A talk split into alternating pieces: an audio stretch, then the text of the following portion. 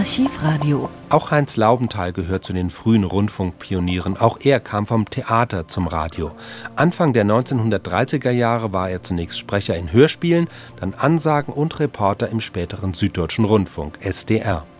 Im Interview mit Jutta Schmidt erzählt er 1979, wie er sich in das neue Medium eingearbeitet hat und wie Radiomachen Anfang der 1930er Jahre funktionierte.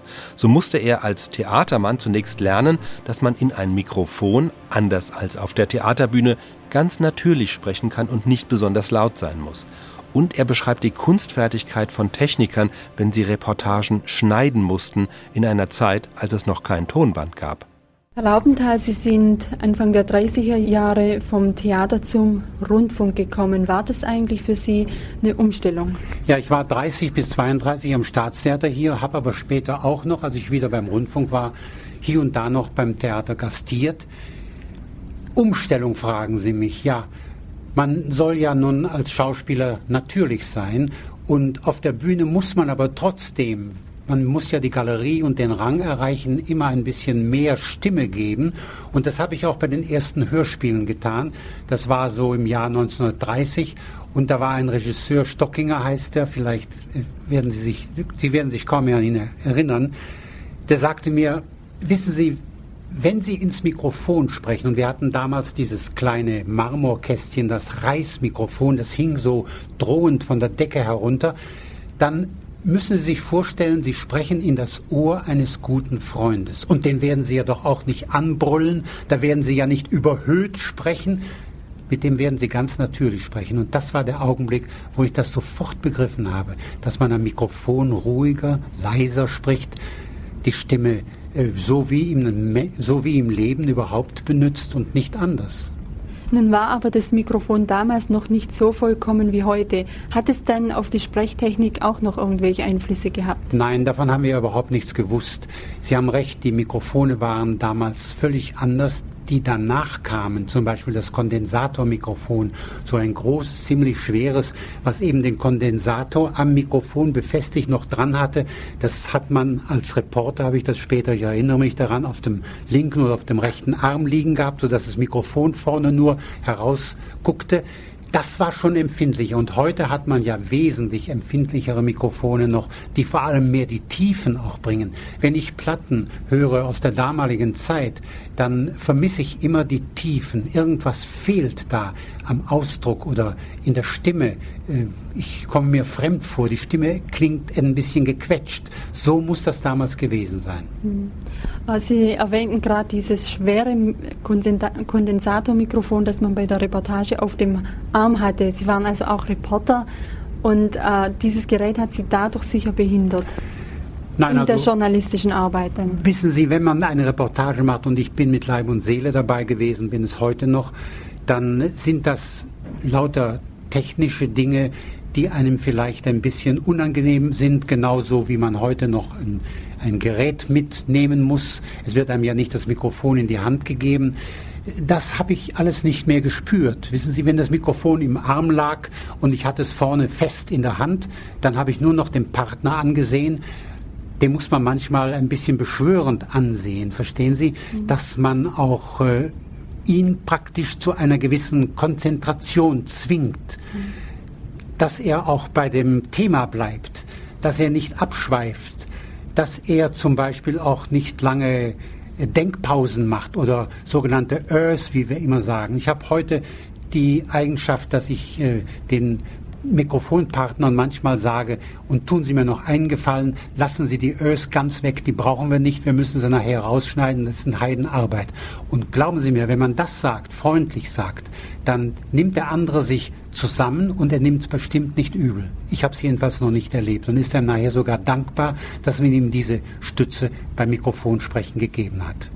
Wie haben Sie nun reportiert? Es gab ja damals an sich noch keine Aufzeichnungs- Geräte im heutigen Sinne, dass man also ein Gerät mit rumträgt und äh, damit sehr beweglich ist. Wie ist denn das damals gelaufen in den 30er Jahren? Ja, das war manchmal abenteuerlich. Wir hatten damals diese biegsamen Platten, die sogenannten Zellophanplatten, äh, haben wir sie, glaube ich, genannt, die waren rötlich. Und wir fuhren also mit einem großen Möbelwagen ähnlichen Gefährt los. Da waren die Plattenteller drin und äh, da war ein Techniker dabei und ein Fahrer. Manchmal war der Fahrer auch gleichzeitig Techniker. So habe ich es in Österreich erlebt. Ich war mal längere Zeit dort, auch während des Krieges, und habe dort Reportagen gemacht.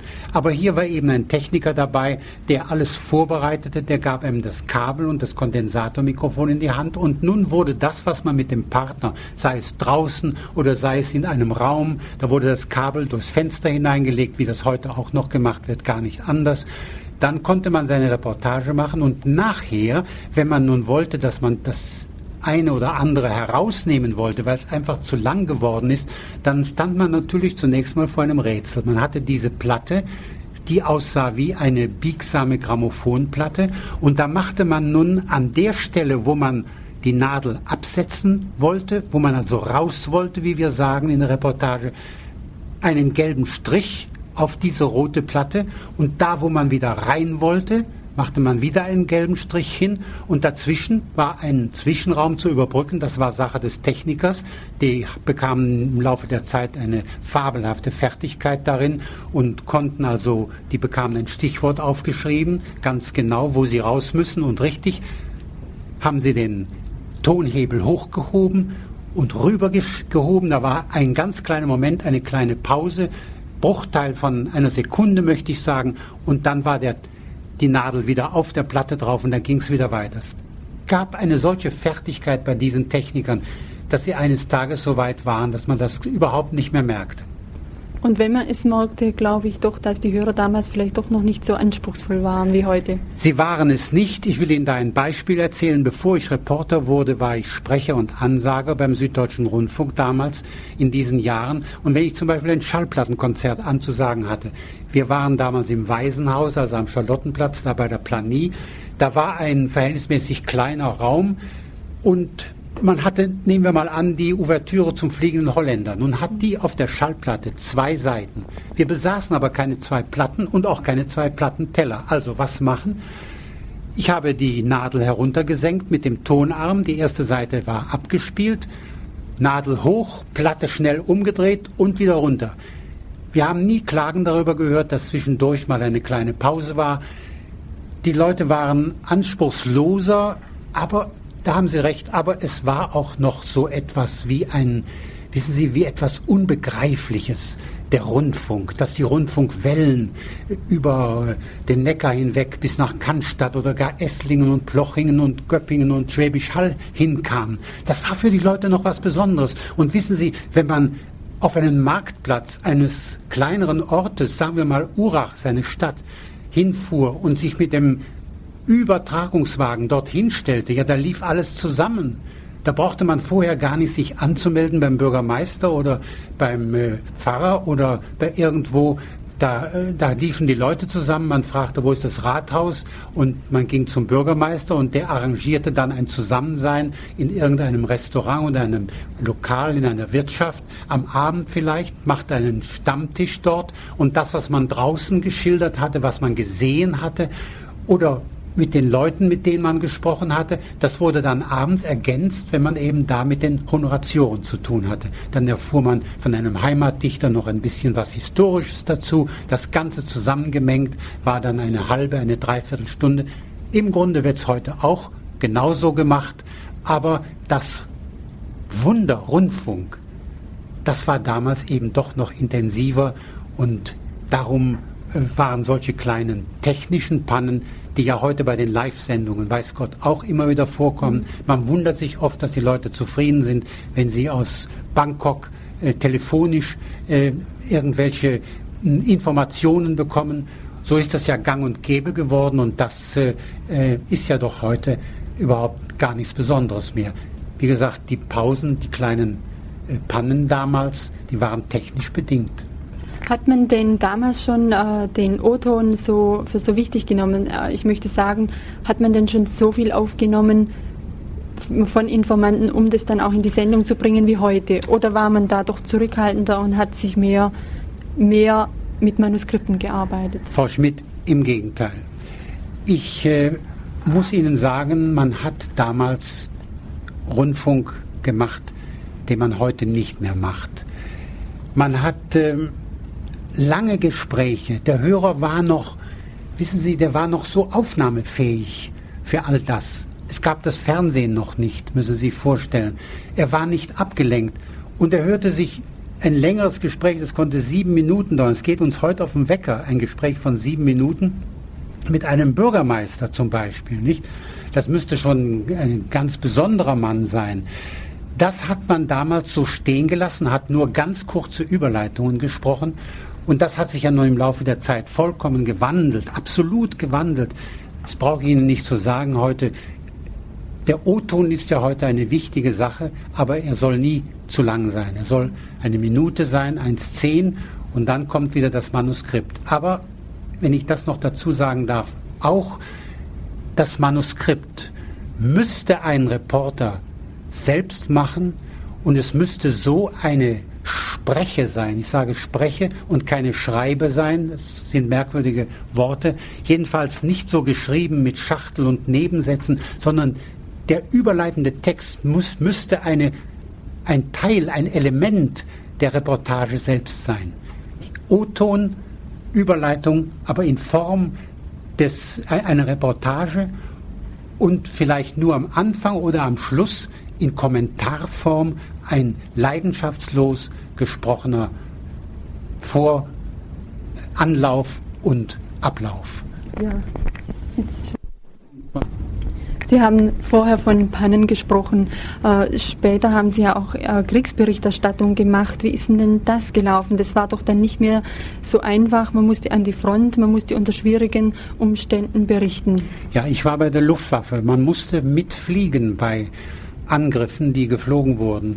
Meine ersten Angriffe waren die auf England, auf London bei Tag und später mal auf Coventry. Und gerade Coventry, da haben wir zum ersten Mal das sogenannte Dora-Gerät und da hatten wir zum ersten Mal Tonband, das Magnetonband.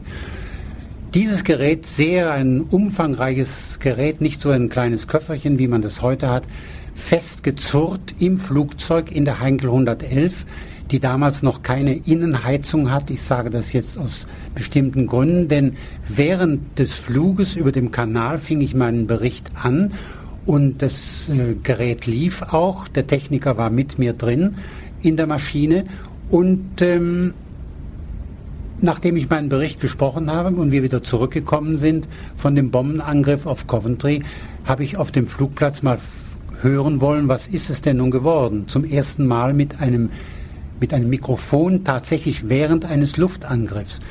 Und da habe ich eine Riesenenttäuschung erlebt, denn meine Stimme kannte ich überhaupt nicht mehr wieder. Die war ganz hoch, hat ganz hoch gesprochen, furchtbar hoch. Und was war passiert?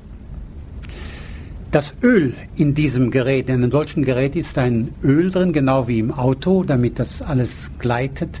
Innen war durch die Kälte, und an dem Tag war es minus 20 Grad in diesem Flugzeug, stick stickig geworden, fest geworden, hart geworden, so dass sich also die Tonbandspule nur langsamer drehen konnte als eben vorgesehen. Und nun äh, hatte ich das vor mir und musste meinen Bericht nochmal sprechen, also praktisch, wie wir sagen, im Nachhinein, also das Erlebnis noch einmal schildern. Und ich habe es auch so überspielt nach Berlin, wo damals die Zentrale war für die Frontberichte und man hat dann am Abend es gesendet, man hat ein bisschen von dieser verstellten, verquetschten, überhöhten Stimme gebracht und dann meinen Bericht, wie ich ihn dann nachträglich gesprochen habe. Das war also ein gewisser Grad von Beweglichkeit, den man während dem Krieg und durch die Kriegsberichterstattung vielleicht auch und durch die Forschung, die da mitgelaufen ist, äh, erreicht hat. Nach dem Krieg hat sich das ja nochmal verbessert, ja, man diese Beweglichkeit. Man kann sogar sagen, dass durch den Krieg der Krieg ist der Vater aller Dinge, heißt es, dass durch den Krieg überhaupt die Entwicklung dieser Geräte vorangetrieben worden ist. Aber nach dem Krieg kam man auf einen ganz neuen Dreh, muss ich schon sagen. Da gab es 1950 das Mayhawk-Gerät und das hatte nun mit äh, Elektrizität überhaupt nichts zu tun. Da waren noch keine Batterien drin. Das Mayhawk-Gerät musste aufgedreht werden. Da war ein Federwerk drin und äh, das lief nun, sagen wir mal, sechs, sieben Minuten, sodass man also, war ein kleines Kästchen, sodass man während des Gesprächs mit einem Partner das Gerät sich so hinstellen musste, dass man es mit der rechten Hand gleichzeitig aufdrehen konnte, damit die Spule ganz ausgenutzt wurde, wenn das Gespräch eben länger dauerte. Es war ziemlich ulkig, aber wir waren glücklich, dieses Gerät zu haben. Ich war damals schon beim Südwestfunk, denn das war ja doch der Moment, wo man unabhängig wurde, wo man raus konnte mit dem Mikrofon. Wir brauchten keinen Wagen mehr, man konnte das Gerät das Köfferchen in die Hand nehmen. Man konnte aufs Dach steigen zu einem, äh, zu einem Schornsteinfeger und mit dem sich oben hinsetzen und ein Gespräch führen und dessen Arbeitswelt einmal begreifen und auch schildern. Plötzlich waren wir frei. Es war eine Freiheit, die wir als Reporter hatten, die war geradezu unbändig. Natürlich, äh, das Meyer-Gerät wurde dann bald abgelöst durch die Geräte, die wir heute haben, durch Geräte mit Batterien, wir sind heute auch unabhängig von jeglichem Strom aus der Wand. Wir können ja heute auch überall, und die Geräte sind immer kleiner geworden, handlicher. Und ganz in der Ferne, wenn ich zurückdenke, all die Jahrzehnte, sehe ich weit hinten den großen Übertragungswagen, mit dem wir damals mal rumgefahren sind. Vielen Dank.